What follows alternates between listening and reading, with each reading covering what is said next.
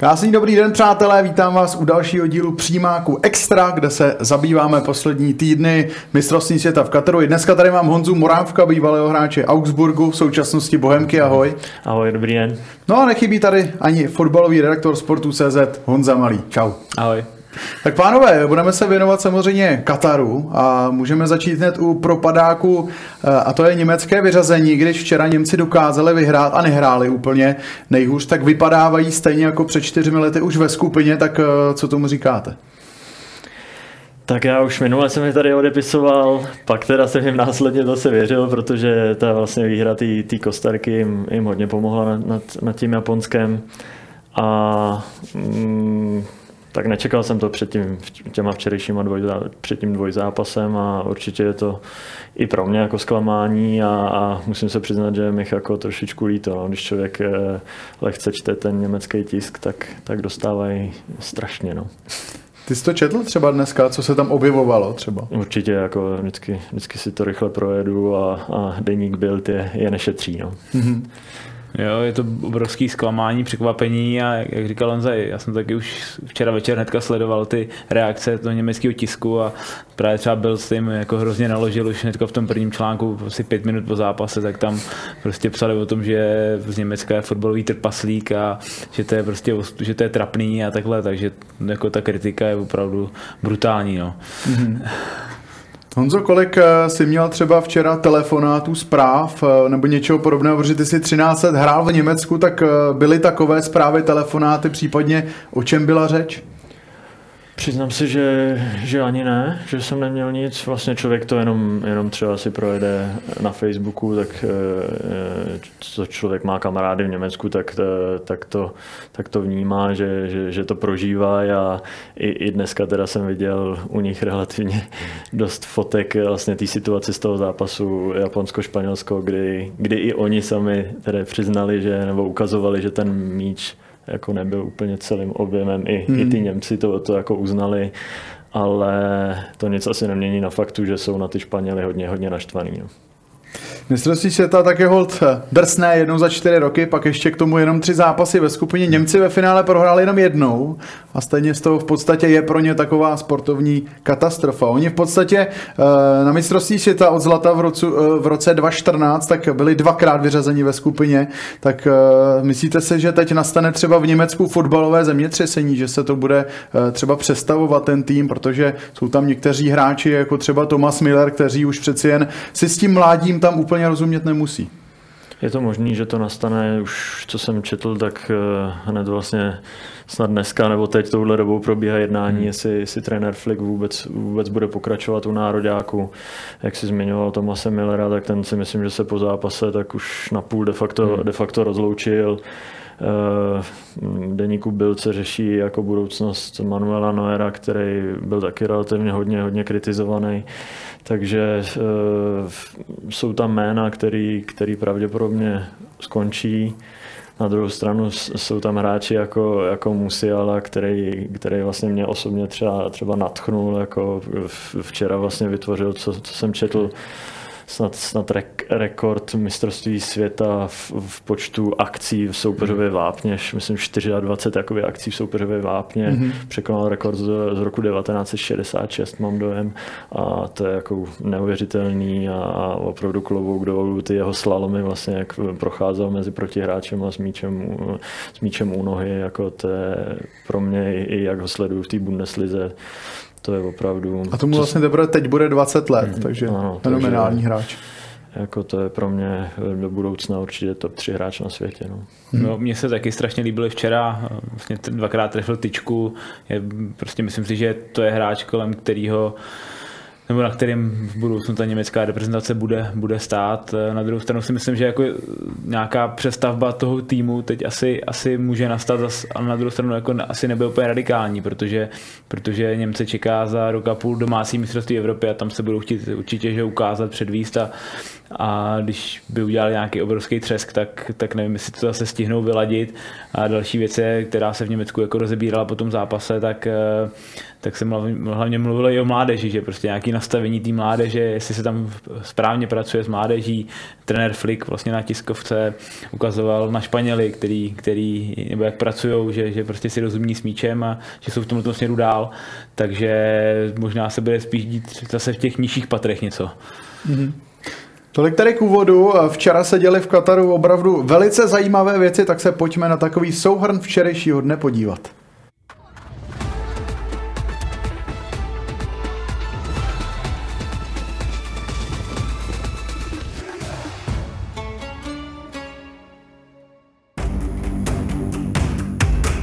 Kanada se svého prvního bodu na mistrovství světa nedočkala. Maroko poslal do vedení Zijech po obrovské chybě Borjana. Druhý gol Maročanů vstřelil N. Nesiri a konečnou podobu skóre na 2-1 dal vlastní gol Agerda. Africký tým tak postupuje překvapivě z prvního místa ve skupině F. Druhým osmifinalistou této skupiny jsou Chorvaté, kterým stačila bezbranková remíza. Belgičané tak překvapivě končí už v základní skupině, přičemž v rozhodujícím utkání zklamal především útočník Romelu Lukaku, který fatálně selhával v zakončení.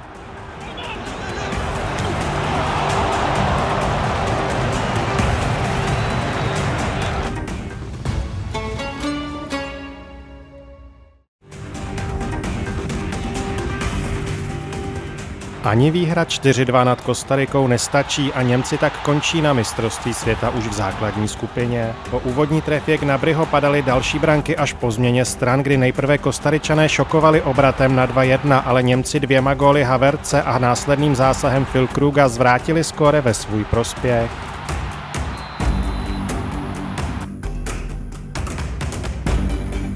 Japonci po Němcích zdolali dalšího favorita. Španěle sice poslal do vedení Alvaro Morata, ale asijský tým otočil po brankách Doana a Tanaky a do osmi finále tak senzačně postupuje z prvního místa. Španělé i přes prohru postupují z druhé příčky.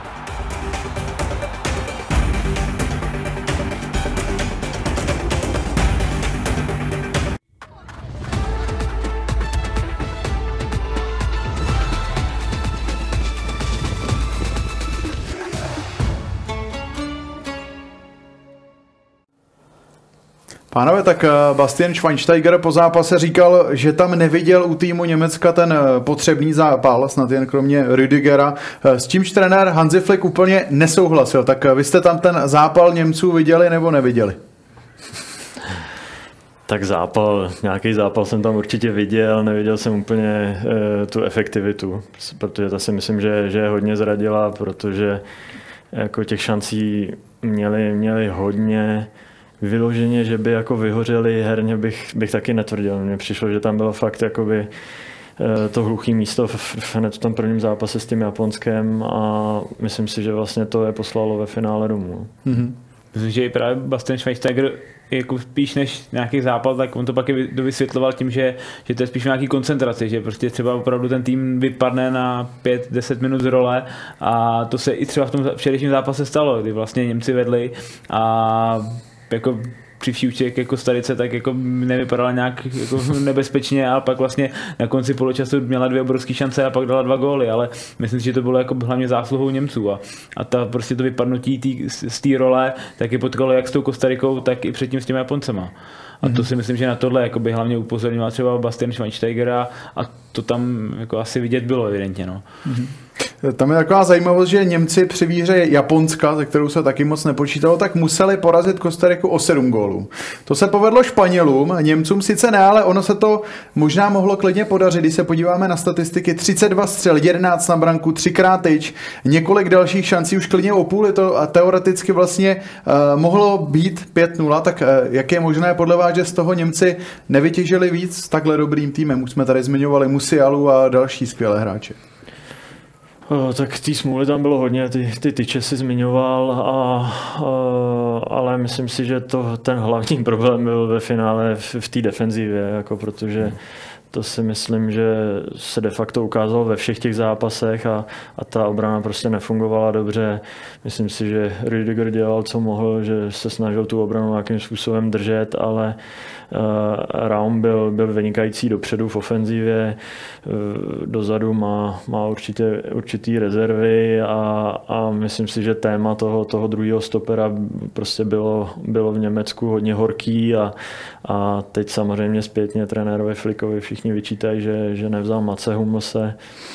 A mm, teď, když víme, jak se to všechno sešlo, tak možná, možná mm, dám, dám, bychom mohli dát německému národu za pravdu. No. To mi vlastně i zajímalo, že Němci z posledních 11 eh, zápasů tak udrželi jenom jednou čisté konto a to s Ománem a dostali 15 branek, takže to samozřejmě není úplně směrem do defenzívy eh, moc dobrá vizitka. Chtěl si ty ještě Honzo k tomu něco doplnit? Ne, já určitě s tím, určitě s tím souhlasím, jak tady popisoval Honza, že ta defenzíva byla opravdu velký, velký problém a ještě k tomu doplním, samozřejmě hodně se diskutuje, ono už to diskutovalo, když Hummels eh, nejel nebo když nebyl vybraný a i sám byl z toho hodně zklamaný, hodně se to přetřásalo, teď se to samozřejmě rozjede ještě víc. Na druhou stranu já si teda úplně nejsem jistý, jestli by to tam zachránil, no, jako nevím. Nepřijde mi, že už, že, že ta jeho výkonnost je taková, jaká bývala a, a nevím, nevím, jestli by to, jestli by to bylo lepší. A co třeba ohledně náhradníků, protože Německo dalo 6 gólů na šampionátu, 4 padly z lavičky, postarali se oni eh, Havertz a Füllkrug, který eh, třeba včera v tom vele důležitém zápase nehráli, když nastoupili, tak eh, zařídili 3 góly, tak neměli podle vás třeba ti hráči hrát jak včera, tak i v tom druhém zápase, protože v tom Havertz v základu taky nehrál ani Füllkrug. Já, když to začnu, tak jako téma Filkruk je podle mě jaký, že v Německu teď velký, už před zápasem se to hrozně řešilo, vlastně média i fanoušci, eh, když to tak řeknu, jako vnucovali Flikovi, ať ho postaví, on ho nakonec nepostavil. Eh, ten ty zápasu byl prostě vyloženě pro něj, protože se dalo čekat, že, že Němci budou útočit, budou, budou prostě mít hodně šancí a prostě hráč do vápna jeho typu by se tam určitě hodil, takže to bylo určitě velký téma a zase zpětně teď to vypadá jako, jako chyba, na druhou stranu prostě většina lidí asi v Německu měla ten názor, aby hrál. No. Mně nezbývá než souhlasit, já si myslím, že, že jako většina, většina národa si to přála, aby, aby Phil Krug hrál. Myslím si, že je to problém Německa už pár let, že, že tu typickou devítku jako nemají, hledají, hodně, hodně volali třeba dřív po Poterodem, který, který měl fazonu, i když ve druhé Bundeslize dal mraky gólu, tak chtěli jeho, aby se vyzkoušel na této pozici. Teď je tam, eh, teď je tam Phil Krug, eh, který dal hodně, hodně gólů teď v Bundeslize a mm, vlastně i z pozice toho Žolíka dal hned góla, takže moc, moc jsem to nepochopil a myslím si, že mu to bude hmm. hodně vyčítáno. Tak eh, Hanzi Fleck o tom vlastně mluvil, tak může to třeba tí, být tím, že tam jsou hodně cizinci? No, možný, možný to samozřejmě.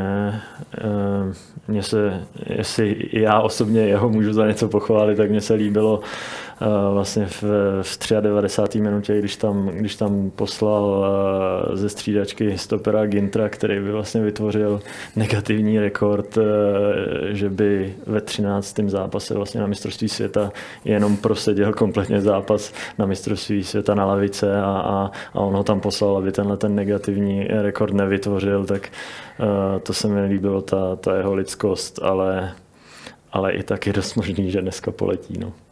My jsme tady rozebírali obranu Němců, pojďme se podívat na muže, který je úplně nejblíž ke své brance Manuel Neuer.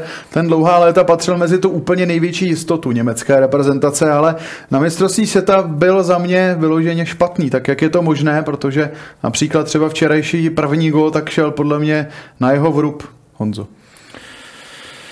Je to tak, byl eh, taky německým tiskem, jak říkám, hodně, hodně kritizovaný.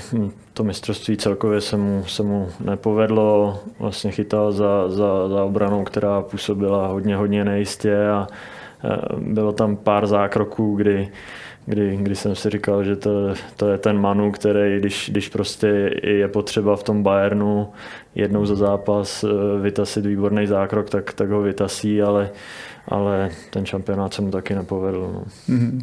Možná teď otázka na tebe, Honzo, protože Neuer, připomeňme, že byl i zraněný sedm zápasů, takže není úplně tak rozchytaný, ale může to třeba pro něj znamenat už uh, konec v reprezentaci? Přeci jen už není úplně nejmladší.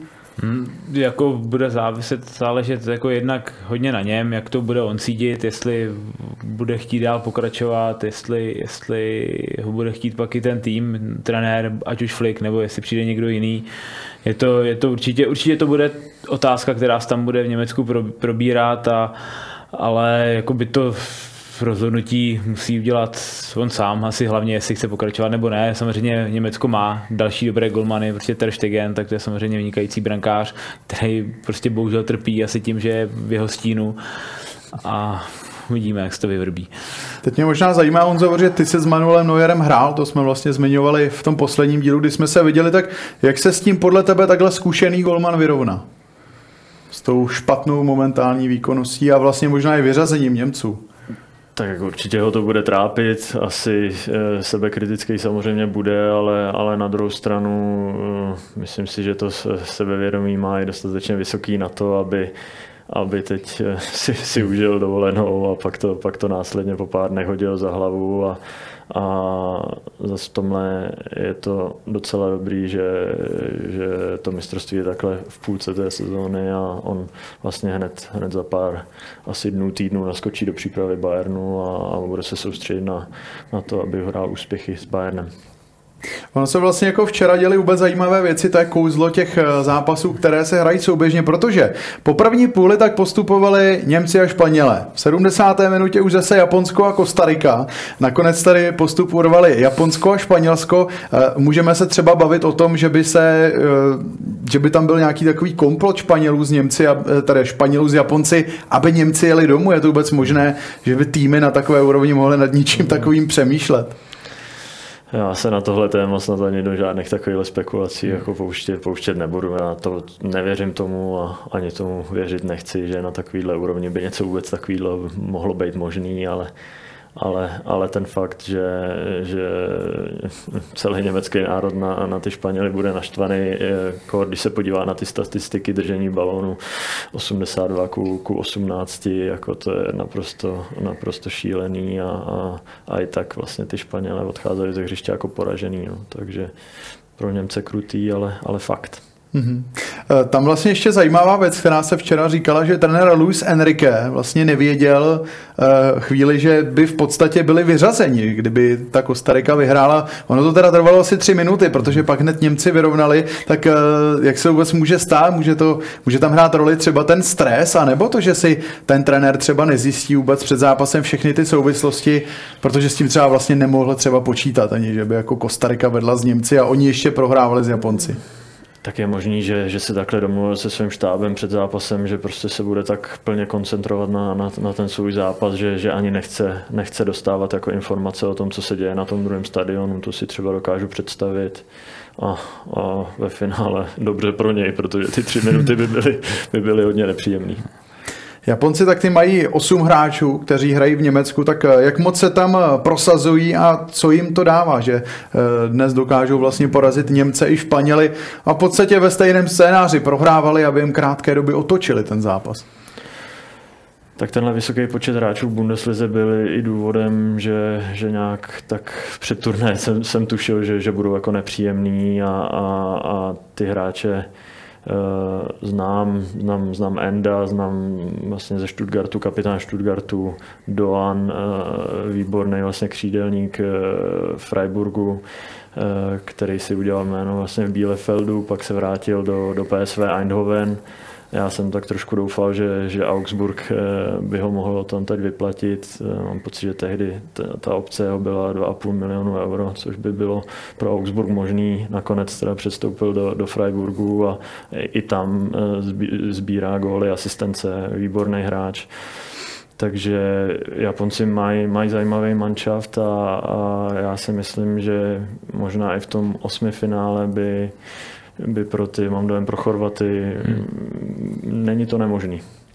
Můžou třeba pánové podle vás eh, domů poslat i Chorvaty, protože eh, Chorvatsko sice smázlo Kanadu 4-1, ale potom ty remízy s Marokem z Belgií ukázali spíš na takovou pomalou hru Chorvatů. A nebýt včera Guardiola, který se jako jediný odhadl, odvedl ten eh, vyšší standard, tak i oni mohli je domů. Sami jsme viděli ty šance Lukaku, a tak myslíte si, že to Japonci můžou zvládnout? Jo, Honza to jako naznačil, myslím si, že to určitě možné je.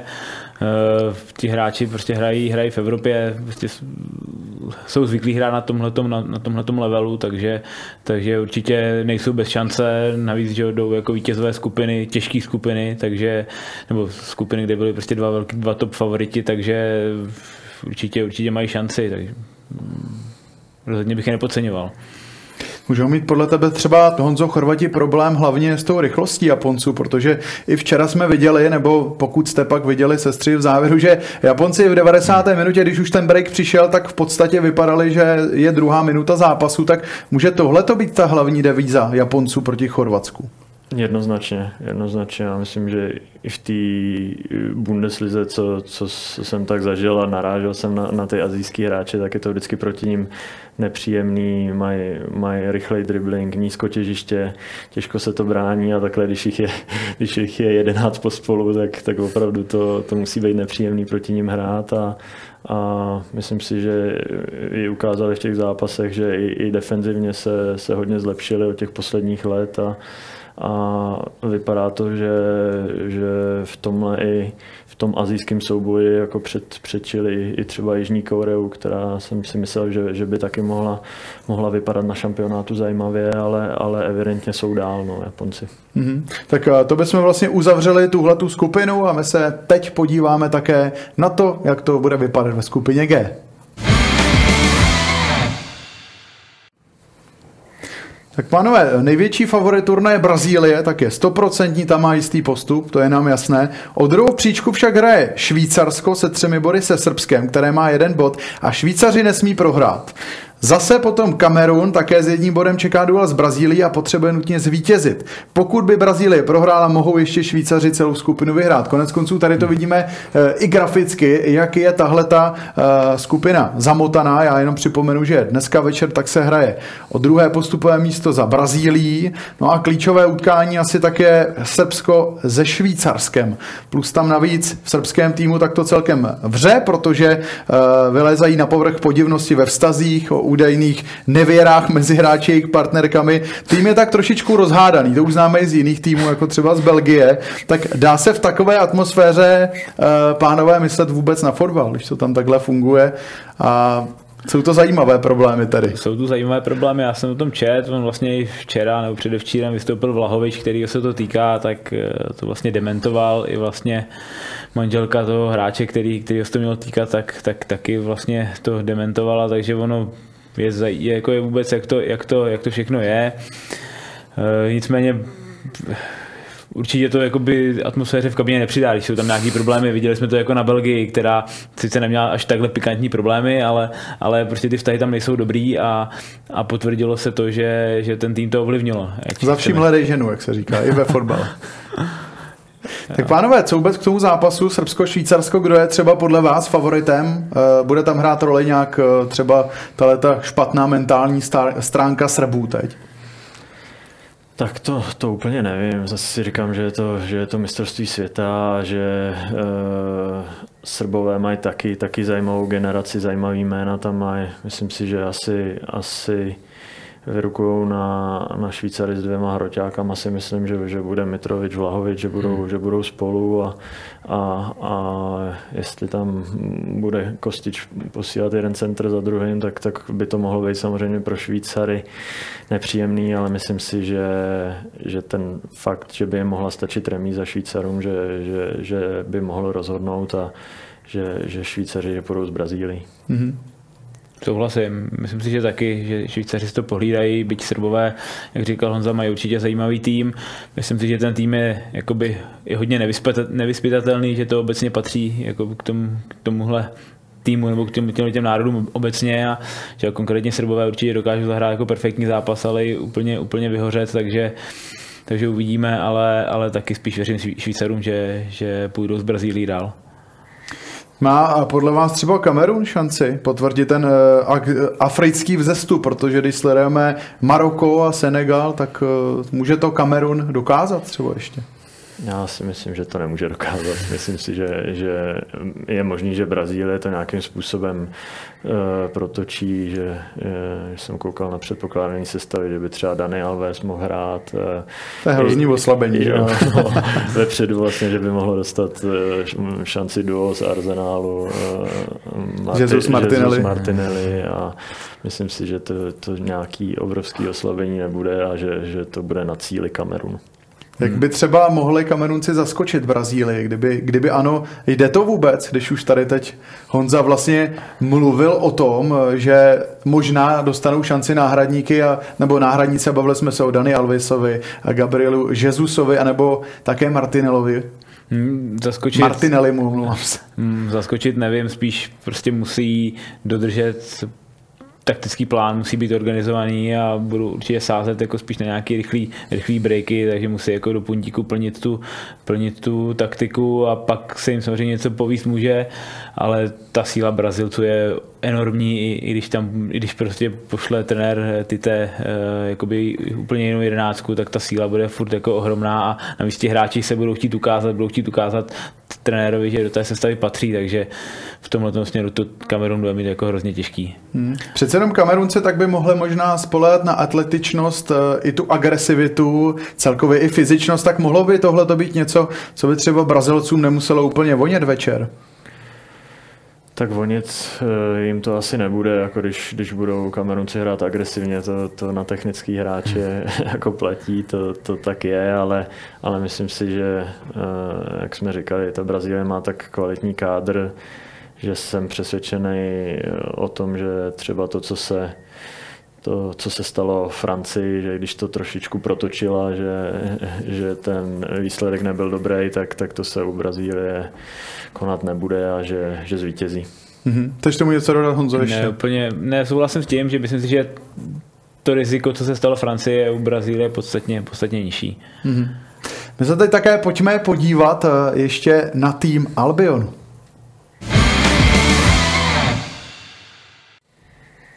Tak teď bude naším tématem anglická fotbalová reprezentace, tak eh, je podle vás hlavním žalík, eh, žolíkem Markus Rashford, který eh, měl dobrou formu v tom posledním zápase.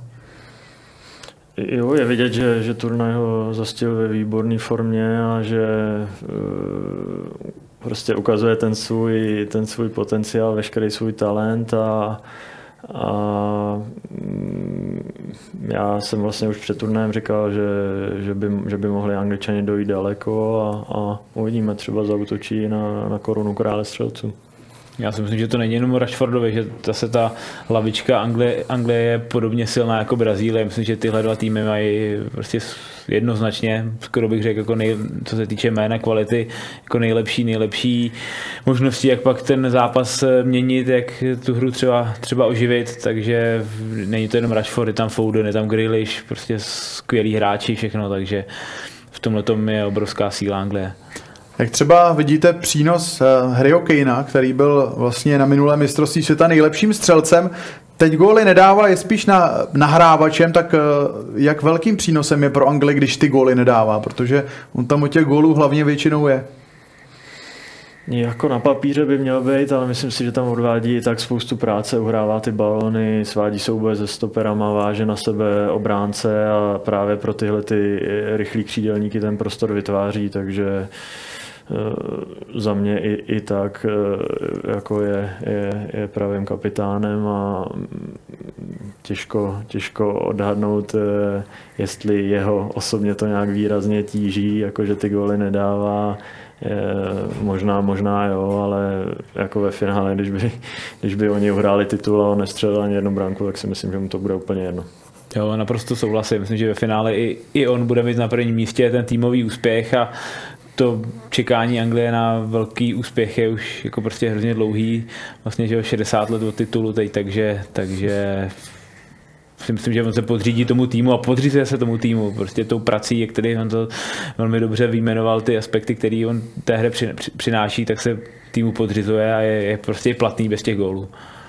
Pomalu tak se vlastně už také budeme přesouvat potom do playoff. Defenzíva tak bude nesmírně důležitá, hraje se na jeden jediný zápas, takže na chyby tam prostor není, ale za Anglii hraje Harry Maguire, velice kontroverzní postava, uh, už se dá říct také zoufalý fanoušci Manchester United z tohohle obránce, tak uh, nemůžou se projevit ty jeho nedostatky, protože on většinou dřív nebo později nějakou tu hrubici stejně vyrobí, anebo si to kopne do vlastní brány. Tak já se přiznám, že všech celko, všechny ty zápasy vlastně Anglie jsem podle mě neviděl, ale to, co jsem viděl, tak mně přišlo, že zatím jako hraje, hraje moc dobře, že je i aktivní jako dopředu, že, že se dostává i do šancí při, při standardních situacích, takže si myslím, že že zatím za, za mě dobrý a já mu ve finále držím palce, protože ty kritiky a posměchu, která se na něj valí, jako to, je, to je jako neskutečný a, a myslím, že musí být jako lidsky ohromně silný. Asi, asi tyhle ty záležitosti vůbec jako nečte, jinak si myslím, že by se z toho musel psychicky zroutit. No. Mm-hmm. Souhlasím, já myslím, že třeba eh, ten bezgolový zápas s Velsem, kdy, kdy vlastně ta ofenzíva Anglie byla hrozně kritizovaná, tak eh, on vlastně byl možná nejlepší na hřišti, takže, takže myslím si, že zatím na tom šampionátu hraje určitě v dobré formě a, a samozřejmě je třeba náchylnější chybám, ale asi bychom mu to nikdo nepřáli a, a, a jako ať se mu daří. V čem, v čem třeba, pánové, spočívá ta případná šance Senegalu na úspěch proti Anglii? Protože zrovna třeba Maguire není moc rychlý, tak uh, bude to právě taky ta atletičnost afrického týmu nebo něco jiného. Určitě. Rychlost, atletičnost, eh, spolíhat možná na nějaký, na nějaký breaky je, je asi pravděpodobný, že, že Anglie bude víc u balónu, že bude tvořit a, a možná to by se mohlo jevit jako šance no, z nějakého breaku a, a, a pak to zavřít. No. Teď ještě otázka k Anglii, tak kam až podle vás Anglie v Kataru dokráčí? No, já si myslím, že minimálně do semifinále. Ale, ne, ale nemyslím si, že vyhraje. Já věřím, že do toho finále se dostanou a, a tam už těžko říct. No. No, tak uvidíme, jak se bude nakonec dařit Anglii. My se teď ale podíváme přímo do Kataru, protože my tam máme našeho kolegu ze Sport.cz Roberta Neumana, který se s námi podělí o svou dvojci hlavních favoritů na základě těch výsledků základních skupin. Zdravím z Kataru. Světový šampionát zná téměř všechny osmi finalisty. Eh, dnes se tady dohrávají poslední dvě skupiny. Eh, troufnu si odhadnout, že daleko dojde Francie, ta na mě udělala úplně největší dojem ze všech, ze všech účastníků mistrovství. Eh, viděl jsem její zápas s Dánskem, byť Dánové vyrovnali, tak Francie potom zase zapnala na plný obrátky a zase překopila zápas na svou stranu. Eh, Giroud, Griezmann, Mbappé, Dembele, to je, to je obrovská síla, ty kluci jsou ve výborné formě. Eh, a druhým, druhým týmem, který, který na mě udělal dobrý dojem, je Argentina, ne samozřejmě v prvním zápase se Saudskou Arábií, ale, ale zlomila to ve druhém zápase s Mexikem a od té doby šlape a byl jsem se podívat na její závěrečný zápas ve skupině s Polskem a to bylo neskutečné, co vlastně 90 minut hráli s Polákama Bago a ještě Messi nedal penaltu a zahodili spoustu dalších šancí a vypadá, že, že, že se nakopli a, a můžou taky dojít daleko. Takže věřím, že tady ty dva manšafty, Francie nebo Argentina, by mohli, mohli eh, by z nich mohl vzejít nový mistr světa. Tak a děkujeme Robertovi přímo do Kataru, pokud se bude dívat na náš pořad, tak pánové, Argentina proti Polsku excelovala, byl to jejich jednoznačně nejlepší výkon, ty dva předchozí byly celkem vlažné, tak zopakuje Argentina svůj výkon proti Austrálii, protože ten los, co si budeme povídat, je celkem přívětivý. Tak já si myslím, že i když, i když uberou, tak i tak to bude stačit, si myslím, protože na papíře mají, mají daleko silnější manšaft a i když eh, Austrálie je teď asi celá ve fotbalové euforii, tak ani to, ani to na Argentínu stačit nebude. Souhlasím, myslím si, že Argentina takovýhle zápas, jaký odehrála proti Polsku, potřebovala, že, že se chytila, že, že ukázala svoji sílu a, a taky jednoznačně věřím. Mm-hmm. Argentina tak vlastně nedala proti Polsku penaltu, respektive Lionel Messi přes to utkání ovládli. Když si vezmeme i ten zápas předtím, kde vlastně už byli skoro na pokraji vyřazení, tam se zrovna trefil Messi, tak uh, ukázali podle vás tu psychickou odolnost. Vypovídá to něco o jejich psychice, že jsou silní i přesto, že se nedařilo? Jednoznačně, tak oni se dostali z hodně těžké a složitý situace. Myslím si, že to stejný si třeba přáli Němci a je, je teď možný, že, že je to nakopne a že se, že se dostanou hodně daleko. No. Honzo, zbavila se podle tebe Argentina trošku třeba té závislosti na Messim, protože kvůli dávali třeba McAllister a Alvarez, tak je to podle tebe tak? No, úplně si to asi nemyslím, protože my, my, když člověk kouká na ty zápasy Argentiny, tak Messi tam je prostě furt dominantní, pořád jakoby se ta ofenzivní fáze točí z velké části kolem něj, takže, nebo aspoň to tak připadá, takže, takže je, je pořád klíčovým hráčem Argentiny a je určitě dobře pro Argentinu, že, že ty góly obstarají i jiní, ale, ale Messi, Messi je prostě jenom jeden. Máš stejný názor, Honzo?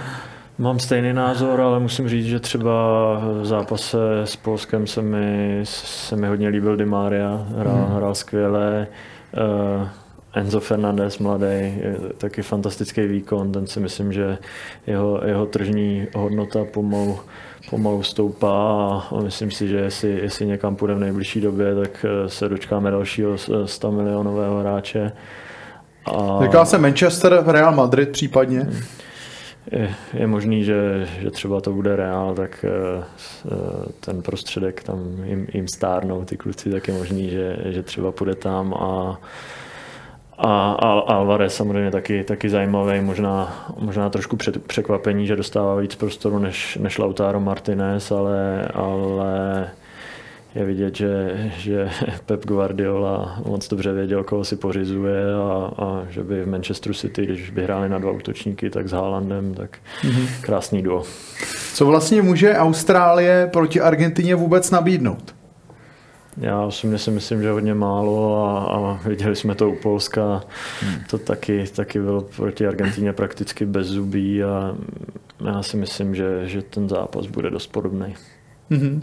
A druhý favorit Boba Neumana tak eh, je Francie. To narazí na Polsko, které pohořelo právě s Argentinou. Tak eh, je Francie jasný favorit tohohle zápasu a možná i celého mistrovství? Jo, určitě je.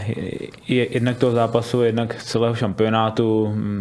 Jako musím říct, že jsem měl trošku, trošku obavy, jak, jak vlastně Francii ovlivní ty ztráty, které měla, ať už na poslední chvíli vypadnutí Benzemy, ale i, ale i vypadnutí Kantého, vypadnutí Pogby.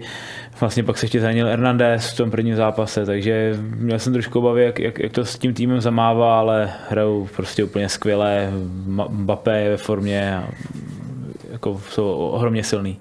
Jak se dá vůbec, Honzo, podle tebe čelit ofenzivní síle Francie, protože eh, tam je hlavně Kylian Mbappé, tak dá se vůbec uhlídat tenhle ten hráč případně jak?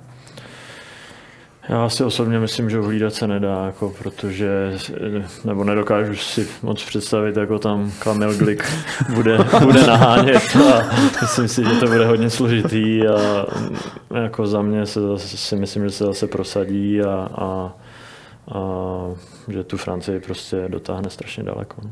Pojďme se bavit o tom, protože Polsko selhalo s Argentinou i výkonnostně, tak má vůbec Polsko šanci proti Francii uspět? po tom výkonu s Argentínou, když vidíme rozjeté francouze? Těžko, těžko, jo. je to je to, nebo takhle, může se stát samozřejmě vždycky cokoliv, ale, ale Francie bude ohromným favoritem a všechny, všechny předpoklady, no, všechny ty aspekty, které před zápasem tady rozebíráme, které jsou, tak, tak jdou jako jí na, ruce, na ruku. Mě jako Poláci nepřesvědčili de facto ani v jednom z těch zápasů, jako třeba, i když vyhráli třeba se Saudskou Arábií, tak, tak jako, že by hráli nějak jako dobrý fotbal, to mi taky nepřišlo, takže, takže nevím, nedovedu si představit, že by, že by Poláci se nějak zázračně zvedli a odehráli vyrovnanou partii s Argentínou. Mm-hmm. Pardon, s Francií, pardon. Jediná cesta tak by mohla pro Poláky být přes penalty, protože mají penaltového mága v brance Vojcecha z Česnýho, eh, který je v tomhle ohledu jeden z nejlepších na světě, konec konců i na mistrovství dvě penalty chytil, tak je tohle třeba cesta pro Polsko, zaparkovat autobus, eh, udržet výsledek a na penalty postoupit potom do dalšího kola. Tak je pravda, že v těch penaltách bych jim asi, asi možná i věřil díky šťastnému, ale, ale jinak je vidět, že jsou prostě těžce závislí na, na Levandovském a, a Uh, Francie tam má Upamekána, který si myslím, že si ho vezme do parády, zná ho, zná ho z Bayernu, zná ho z Bundesligy a mm, byli tam i vidět v, vlastně v těch, těch zápasech na, na Levandovském, jako že, že byl taky občas dost, dost frustrovaný z toho, že nedostává balóny uh, z nekvality svých spoluhráčů, když to tak řeknu, takže já si myslím, že, že jsou bez šance. Ty si vytáhl zajímavé jméno Robert Lewandowski, ten úplně není v té své optimální formě, tak eh, myslíte si, pánové, že třeba ten přestup z Bayernu, kde byl zvyklý, dařil se mu do Barcelony, eh, byl dobrý nápad takhle před mistrovstvím světa? Honzo. Hmm, já si nemyslím, že by nějakého forma jako šla nějak eh, strmě dolů. Jo. Tady to je asi opravdu, jak, jak mluvil o tom Honza, je to prostě o kvalitě toho týmu a, a v tom polském týmu nemá takový servis, takové spoluhráče, jako má, jako má v klubu a prostě zákonitě pak hráč s jeho kvalitou, jeho trošku možná říct, řeknu i egem a to, tak je pak jako otrávený z toho, co, co, se, co se děje, že, že nemá takovou podporu, takže a sám to, a sám to prostě na mistrovství světa jako ne, neurve. Jako. A nikdy bych chtěl sebe víc. Jako. Já jednoznačně souhlasím, jako když je útočník zvyklý na, na spolupráci s Robénem, s Riberem, Kománem, Sanem a, a a najednou čeká prostě to, to stejný od, od hráčů v polské reprezentaci, tak tak je to složitý a je jasný, že asi, asi z toho frustrovaný je, protože si myslím, že to má nastavený jednoznačně a že ho zajímají jenom góly, góly, góly a, a takže takhle. Samozřejmě to okolí, ten tým je velice důležitý. Nás ještě čeká v rámci dnešního přímáku extra závěrečné téma, kde se budeme věnovat eh, zápasu playoff mezi Nizozemskem a USA. Nizozemsko USA, to je poslední víkendové osmifinále, tak eh, jak mohou třeba USA pokrýt Kodyho Gakpa, protože ten zatím na tom světovém šampionátu chytil neuvěřitelnou formu. Hmm. Jo, určitě líbí se mi, na druhou stranu líbí se mi Američani. Myslím si, že ve všech zápasech hráli jako velmi, velmi dobře, takže, takže určitě nejsou, určitě nejsou uh, bez šance a myslím si, že eh, nizozemcům jako pěkně zatopí. A co se týče Gakpa, jo, určitě je to pro mě jeden z objevů, jeden z velkých objevů šampionátu, ale, ale prostě hraje, hraje výborně, dává góly, což je to nejdůležitější a asi po, po šampionátu se pak v zimě může těšit na nějaký zajímavý přestup. No. Jednoznačně souhlasím, bude, bude to zajímavá konfrontace.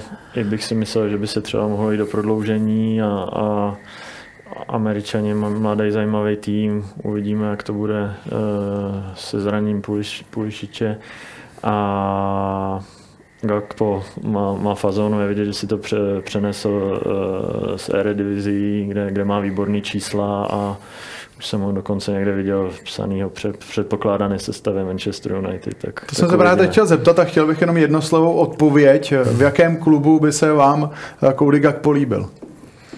Já si myslím, že ten hák si ho, si ho vezme do parády v Manchesteru. Aha. Hmm souhlasím. Tak uvidíme, jestli Cody Gakpo bude řádit na Old Traffordu po mistrovství. Co ale mohou nizozemci vlastně vůbec nabídnout? Kdyby uh, jim USA vyřadilo ze hry Codyho Gakpa, prostě by se ho hlídali, a také Memphise Depay, je tam pak vůbec někdo, nějaký jako tahoun, který by to mohl rozhodnout ve prospěch nizozemí? Tak myslím, že Holanděni můžou hodně spolíhat na Frankyho de Jonga ještě, který, který je takový režisér té hry, tak, tak, takový mozek toho týmu, tak uh, asi by spolehali na něj, jestli, jestli něco vymyslí, ale pro ten úspěch nizozemců je rozhodně klíčový, aby, aby Gakpo tu formu měl a aby i Depay byl prostě v dobrém rozpoložení, aby celý ten tým prostě musí šlapat, aby, aby, ten, aby měl uh, možnost pomýšlet na úspěch. Mm-hmm. Pojďte ještě pánové říct, kdo je tady podle vás favoritem v tomhle duelu Nizozemsko anebo USA? Tak já zkusím, zkusím překvapení, zkusím, že, že, že USA se mm-hmm. přes Nizozemce buď prodloužení nebo, nebo na penalty dostanou. Já si myslím, že Nizozemci trošku favoritem jsou, a typovat je těžký tenhle ten zápas. Možná mi to přijde z těch eh, dosavadních, no minimálně z toho víkendového programu, těch čtyř zápasů, možná jako nejvyrovnanější dvojce. Takže zkusím typnout, že postoupí nizozemci. Mm-hmm. Takže jeden Honza na jistotu, druhý Honza trošičku na riziko. Pánové, tak to bylo poslední téma, kterému jsme se dnes věnovali. Moc vám děkuji, že jste dnes dorazili a svými postřehy nám tady okořenili studio, protože bez vás by to nešlo. Díky. Taky děkuji za pozvání. Děkuji. No a všechny sestřihy jinak z mistrovství světa najdete na webu sport.cz, můžete poslouchat i živé přenosy s komentářem, audio přenosy, no a můžete sledovat i materiály Roberta Neumana, kterého jste dnes viděli, který je přímo v Kataru. Další díl přímáku Extra tak vás bude čekat v pondělí eh, s moderátorem Alešem Svobodou, bude tady taky trenér Karel Jarolím a redaktor sportu.cz Martin Mils. Do té doby si užívejte fotbalové mistrovství světa v Kataru a mějte se krásně a zase někdy na original.